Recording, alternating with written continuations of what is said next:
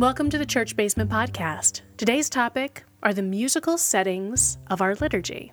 Grab a cup of coffee or tea, strap on your running shoes, or pick up your knitting needles or crochet hook and join us. Let us introduce ourselves.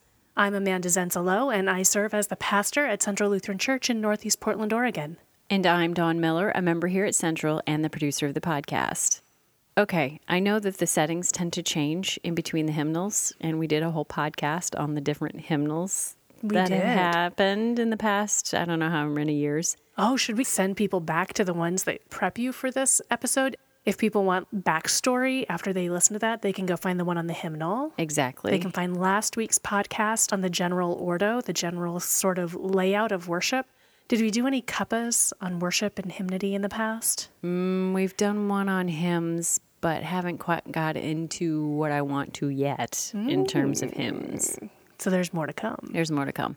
All right. So last week I talked about gathering word meal sending Yep. and that there are different pieces within the big pieces. Mm-hmm.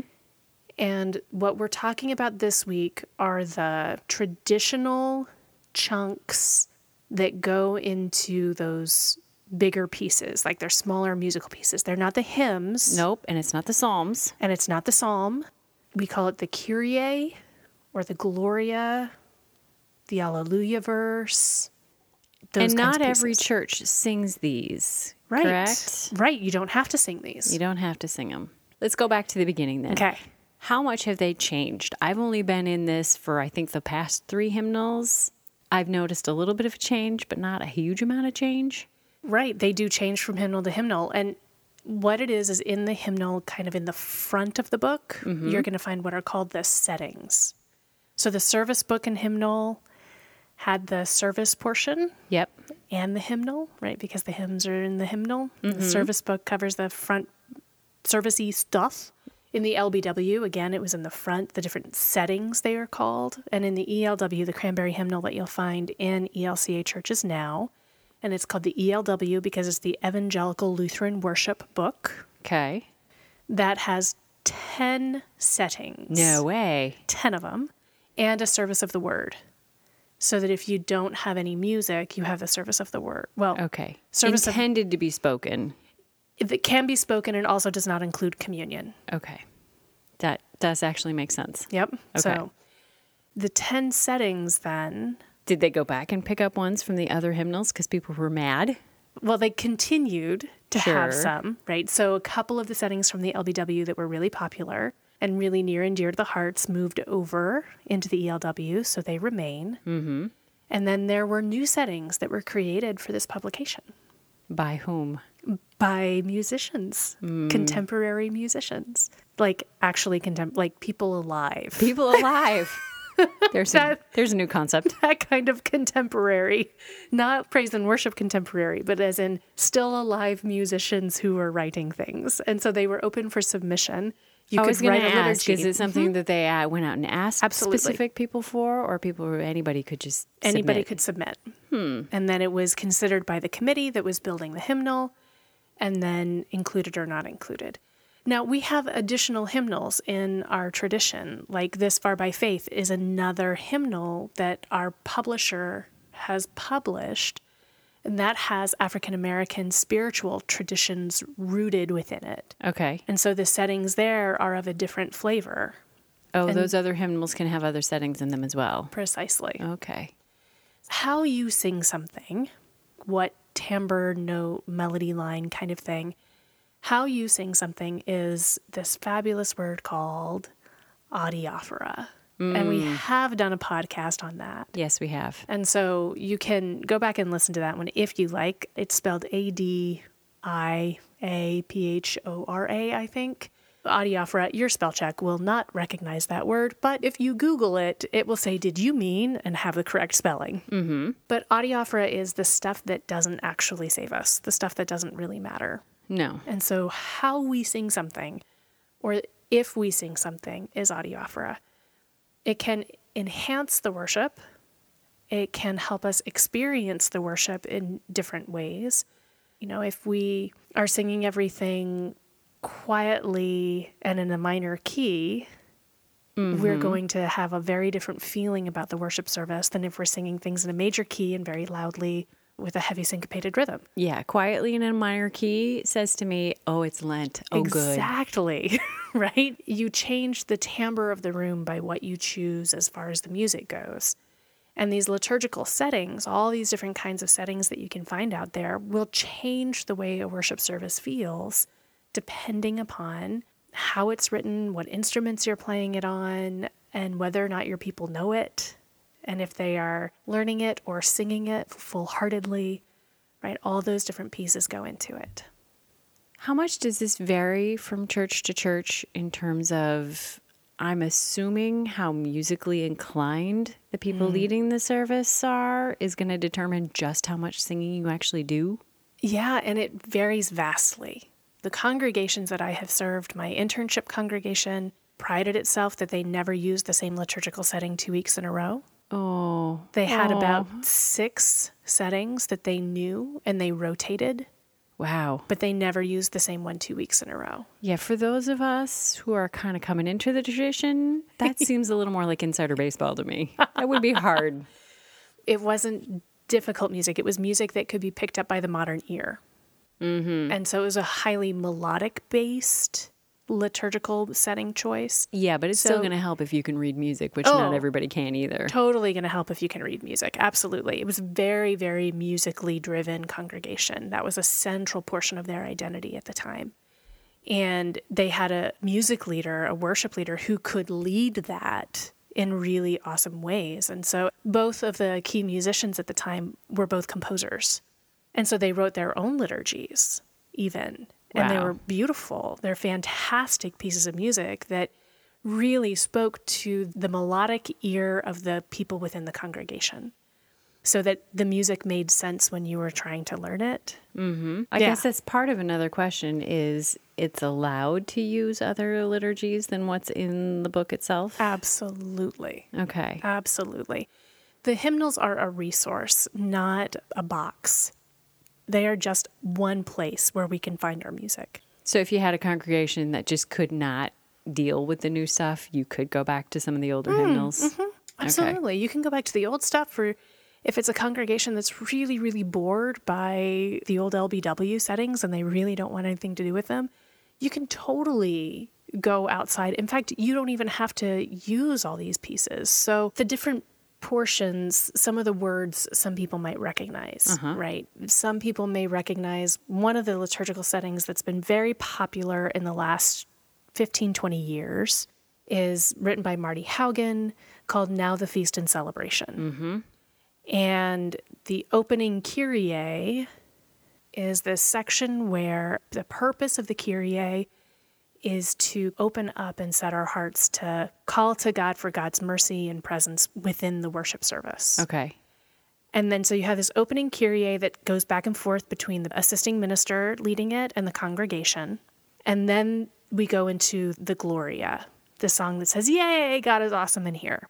So the piece of the Kyrie would be the in peace, in peace, let us pray to the Lord. Okay. Lord have mercy, Christ have mercy, Lord have mercy. Right? That's the Kyrie section. And then you get the now the feast and celebration, all of creation sings for joy. That's the Gloria, hymn of praise. Okay. It can also start with the words of This is the feast of victory for our God. Hallelujah. Are there two settings of that or is it just two different? So there are two different sets of words Okay. that are traditional words, and there are probably hundreds of settings for those words. Okay. So this is all still falling then after the opening hymn and before you get to the meal, correct? Mhm. So this is the gathering. The pieces that I just talked about were the gathering portions of the liturgy.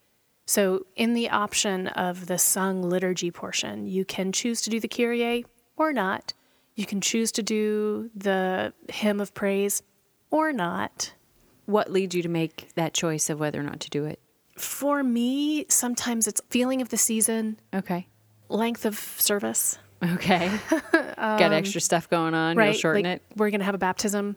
So Oh, okay. I'd rather not do the Kyrie and the hymn of praise because I want that time for the baptism. Still want to keep within a decent time limit. So let's go ahead and pull some stuff.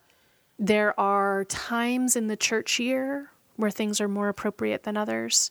So the Kyrie is really great during Lent and Okay. Advent. Feels kind of odd during Easter. Okay.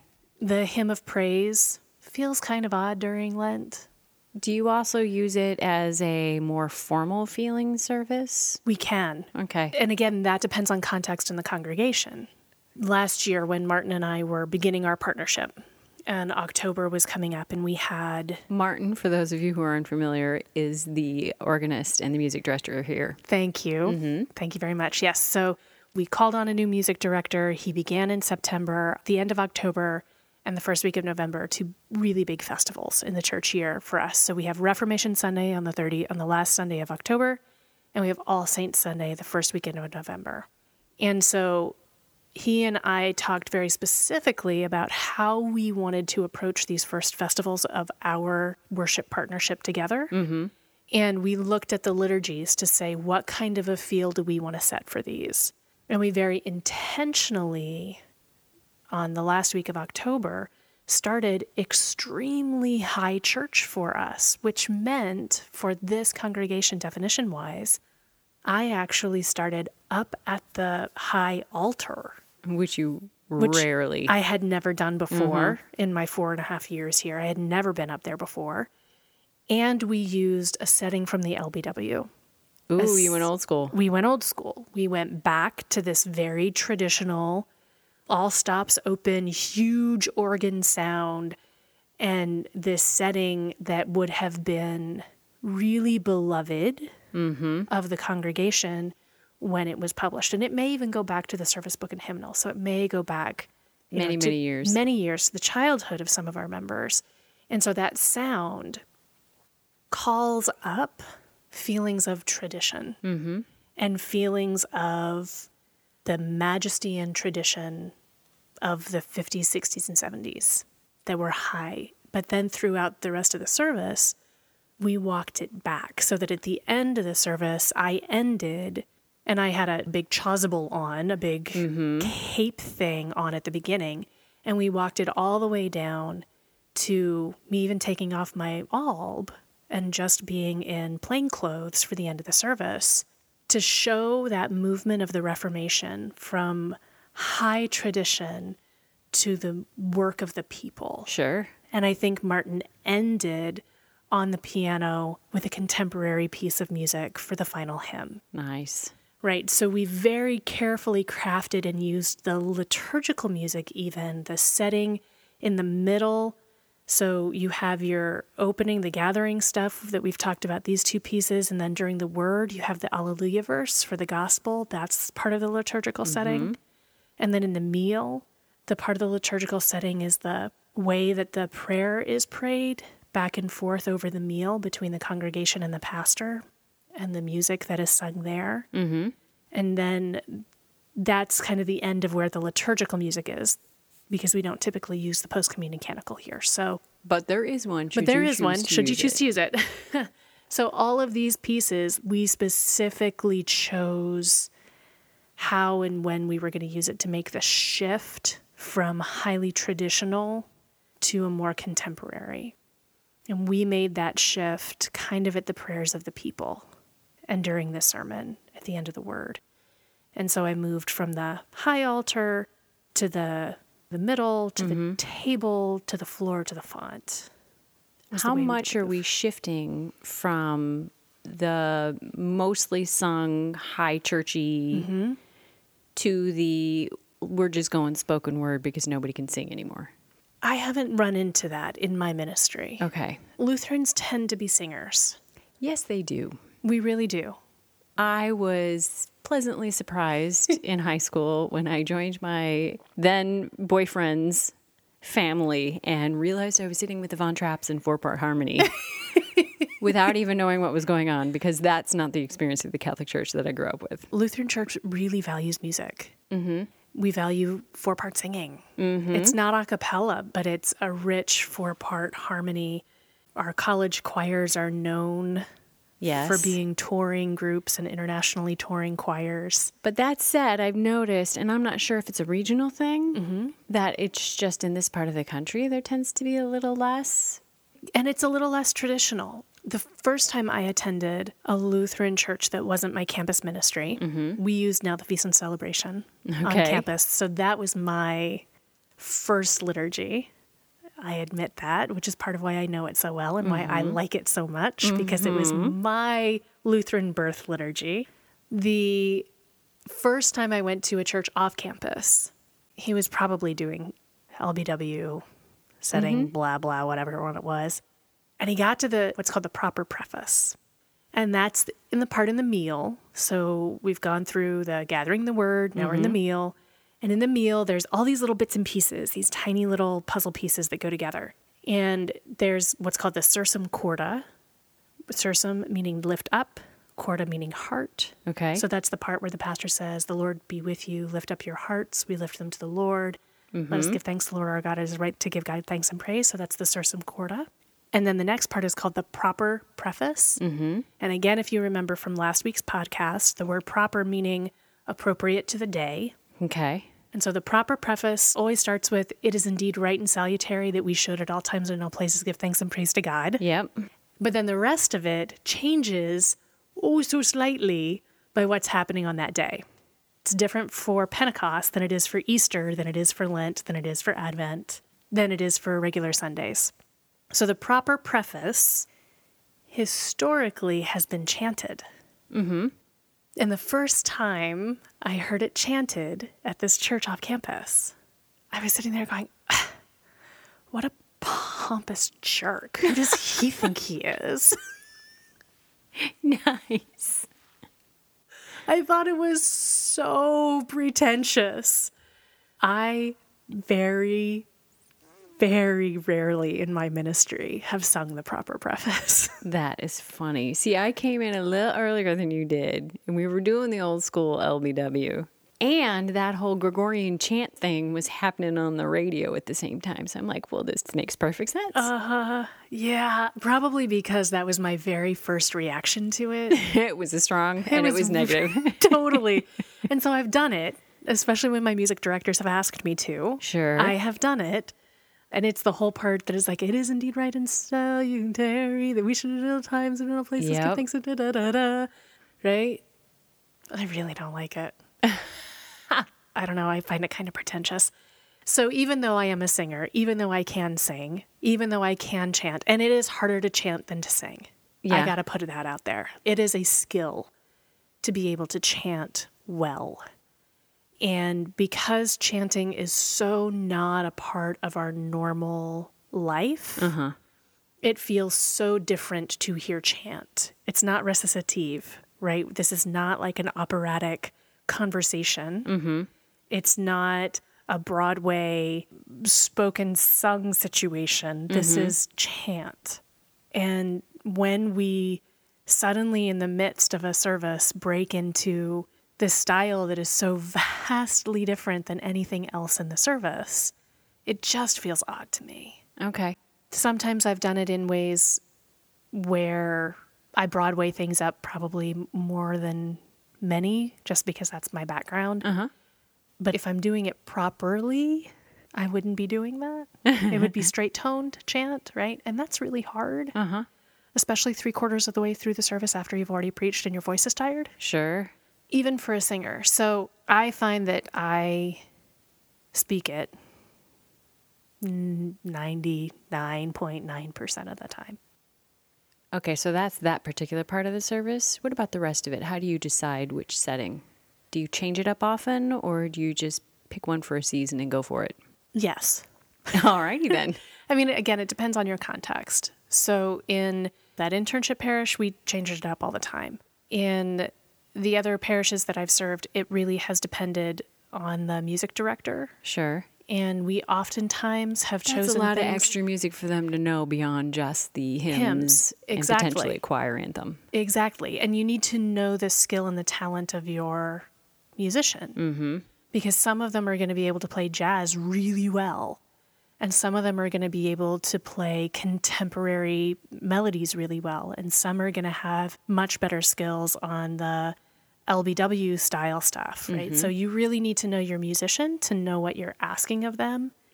And it matters that they enjoy playing it. Oh yeah, that comes through. it comes through majorly mm-hmm. huge. And if you're asking a musician to play something that they actually don't like, You can just refer to my son's face at every church service when he goes up at the end to play the drums. It's kind of all right there. right? And that doesn't serve well. Not that your son doesn't serve well, but that you He's know, a teenager. It's expected at a certain point. right? But if the musician isn't enjoying the music, it doesn't serve the congregation. Oh, absolutely. That bleeds through. And so it takes time to kind of figure out what your musician enjoys playing and where they thrive and where they really come to life in their music. And then you can start finding settings that really will bring the best out in them because Sure. that's going to bring the best out in your people. Typically, we do it by season. Okay. A setting for Advent will run for four weeks. A setting for Easter will run for six. A one off setting, maybe, but that needs to be really familiar because you're not going to have time to learn it. Uh huh. When we get into this season after Pentecost, it's so long that you can change it up maybe by the month Sure. or decide, well, we're going to do this for six weeks or we're going to do this for eight weeks or whatnot, and then change it up. It's going to feel different in September because we're all coming back from school. So even though it's still season after Pentecost until the end of October, we're going to go ahead and Church it up a little. do something else. Mm-hmm. However, whatever kind of mood we want to set. But again, a lot of these things are debatable. You don't have to have it all. You can really strip it down to bare bones, or you can really do it up. It all depends upon what effect you're wanting. I think for congregations that are lucky enough to be able to have a music director and a pastor who can work together and a worship team who can work together to kind of choose how to set the tone, that's a really awesome thing to have that conversation about what are we aiming for. A lot of congregations, it's just the pastor making all the choices on the what liturgy we're going to use and what hymns we're going to use. I did that for a long time in my ministry, uh-huh. making those choices. And so it really is about knowing your people and where they can enter in and knowing what kind of a feel that's going to set. If they're learning something new, so there have been several times where mm-hmm. learning a new liturgy is really great because you can really bring something new to a congregation when you learn a new liturgy. And it's best to not do that on like a festival day. No, there are other things to be done on festival days. Right? You can do that hard work of learning something new, like during the summer months or Any day but Easter. any day but Easter. You really don't want a brand new liturgy on Easter. No. You want people feeling comfortable. All right, this is going to lead me to my last question. I know you've said Marty Haugen is one of your favorites. Do you have another favorite beyond that one? That is a good question. I don't know that Now the Feast is my favorite. It is familiar to my heart. Okay. In the way that the LBW settings like one and two Would be for me. Mm-hmm. Mm-hmm. Mm-hmm. Doesn't mean you love them. It just means that you know them and it feels kind of comforting to sing them. Yeah. And it's I- the church equivalent of comfort food. It totally uh-huh. is. Uh-huh. Totally. It's mashed potatoes. Yep. Totally. Absolutely. Favorite liturgy? I'll tell you mine. Yeah, what is it? It's the one that you do with the assisting minister just after the Christmas service where you're using all hymns. Oh, all the Christmas carols? Mm-hmm. Oh, that's a fun setting. So, for people who are wondering, the entire, all the different pieces, all the words are set to the tunes of Christmas carols. Since I don't ever get a chance to go caroling, Yep. it's kind of the only time I get to sing some of these songs, even if I'm not singing the traditional words. Yep. I enjoy it immensely. That one is a very well received. And I don't remember where that came from, but I've been using it since first call. Someone gave it to me, like, oh, I went and visited and I found this. And I've been tweaking the words for over a decade because Nice. every year when we we don't sing it that much, we get to use it like for the two Sundays after Christmas, right? Maybe twice, yeah. maybe twice. And inevitably, I'm like, oh, that word is terrible there. and then I, then I have to try to remember to change it before I forget because it's Before Christmas and my brain is there. fried, right? Uh-huh. And get it fixed before the next year. That is a favorite setting. I do like that one. That one is fun. And that one is well received. My favorite setting changes from congregation to congregation. And I think it's because it is based on which one they sing with their hearts. Oh, sure. I can see how that would change. Right. And so creator, I would say there was one called Come Home, and man, they sang that with their hearts. And it was so beautiful when they would sing it. And at Ascension, I don't know that we had a particular liturgy that they loved so much. The Mass of Light, I enjoyed that one. I introduced that one. But they had a parting song that they sang to each other once or twice a month that the choir would surround the congregation and then they would sing it Oh, to nice. each other. And it was this beautiful parting song. And they sang that song with their hearts. Sure. It was a choral setting, but they all knew the four parts, even if they weren't in the choir and didn't have it in front of them. Because right? Lutherans. because Lutherans and because they've been singing it for so Mm-hmm. long and had been such a part of their tradition. Up at first, it was the Lord's Prayer that we've been singing here Mm-hmm. by David Haas. It's a setting of the Lord's Prayer that's just really beautiful.